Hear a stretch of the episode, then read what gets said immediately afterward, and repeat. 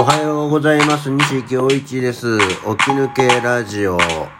盛岡の朝1日目。え今日も頑張っていきたいと思います。盛岡、曇りだね。意外と天気が落ち着いております。はい。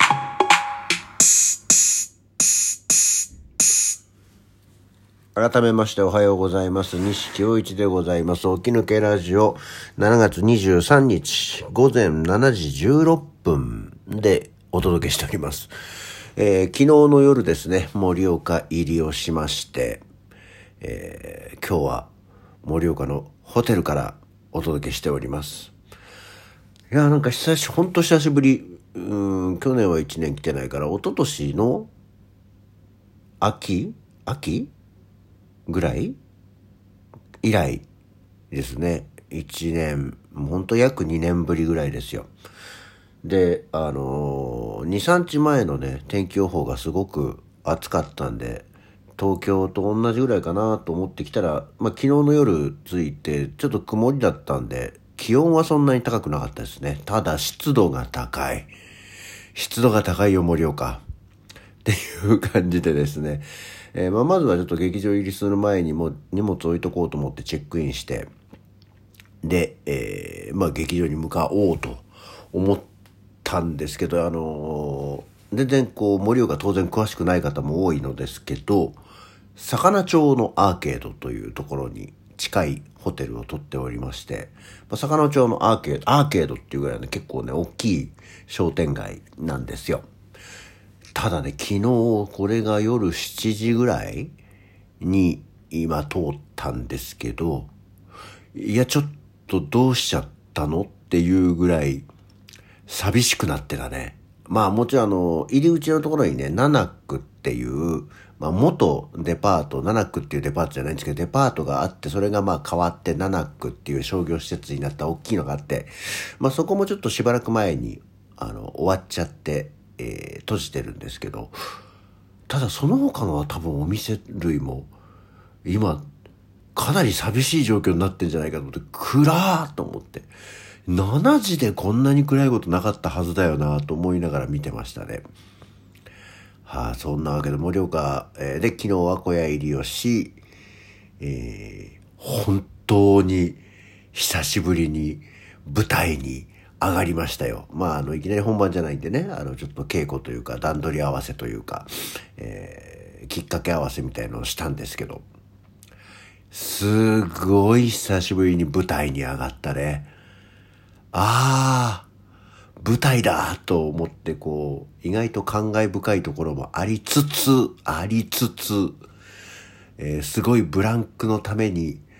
えーいろいろな勘を呼び戻すの、結局、稽古なんかもしてないわけでって言うと変だけども、東京組、盛岡で本番ですから、東京組の私とか秋吉くんは、まあ、稽古に参加できてないわけですよね。昨日初めてこう、他メンバーと合流をして、さあ、頑張りましょうみたいな感じになるので、本当に昨日がほぼ初顔合わせ、初稽古。だって、ね、客演の方なんかは西さんよろしくお願いします。はじめまして。みたいな感じですよ。明日本番だよ。二日前に初めましてっていう状況。まあ別にこれはいつも同じなんですけど。ただ今まではやっぱりこう年に東京でもお芝居したりなんだりって言ってこう年に2、3回は舞台に上がってるから舞台的な感覚っていうのはまあまあなんとなくこう常にキープできてる感じなつもりなんですよ。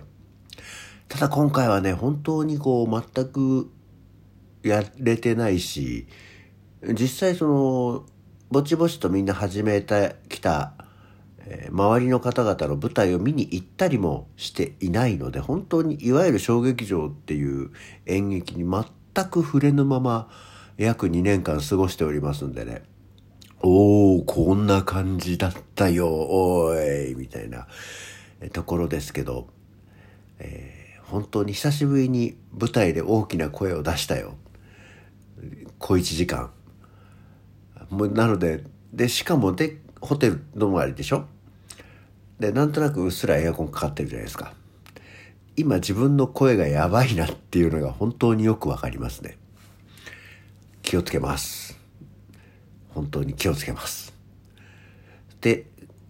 稽古が終わり、小屋入りが終わり、えー、もうご飯食べなきゃねっていうんで、結局10時前ぐらいなわけですよ。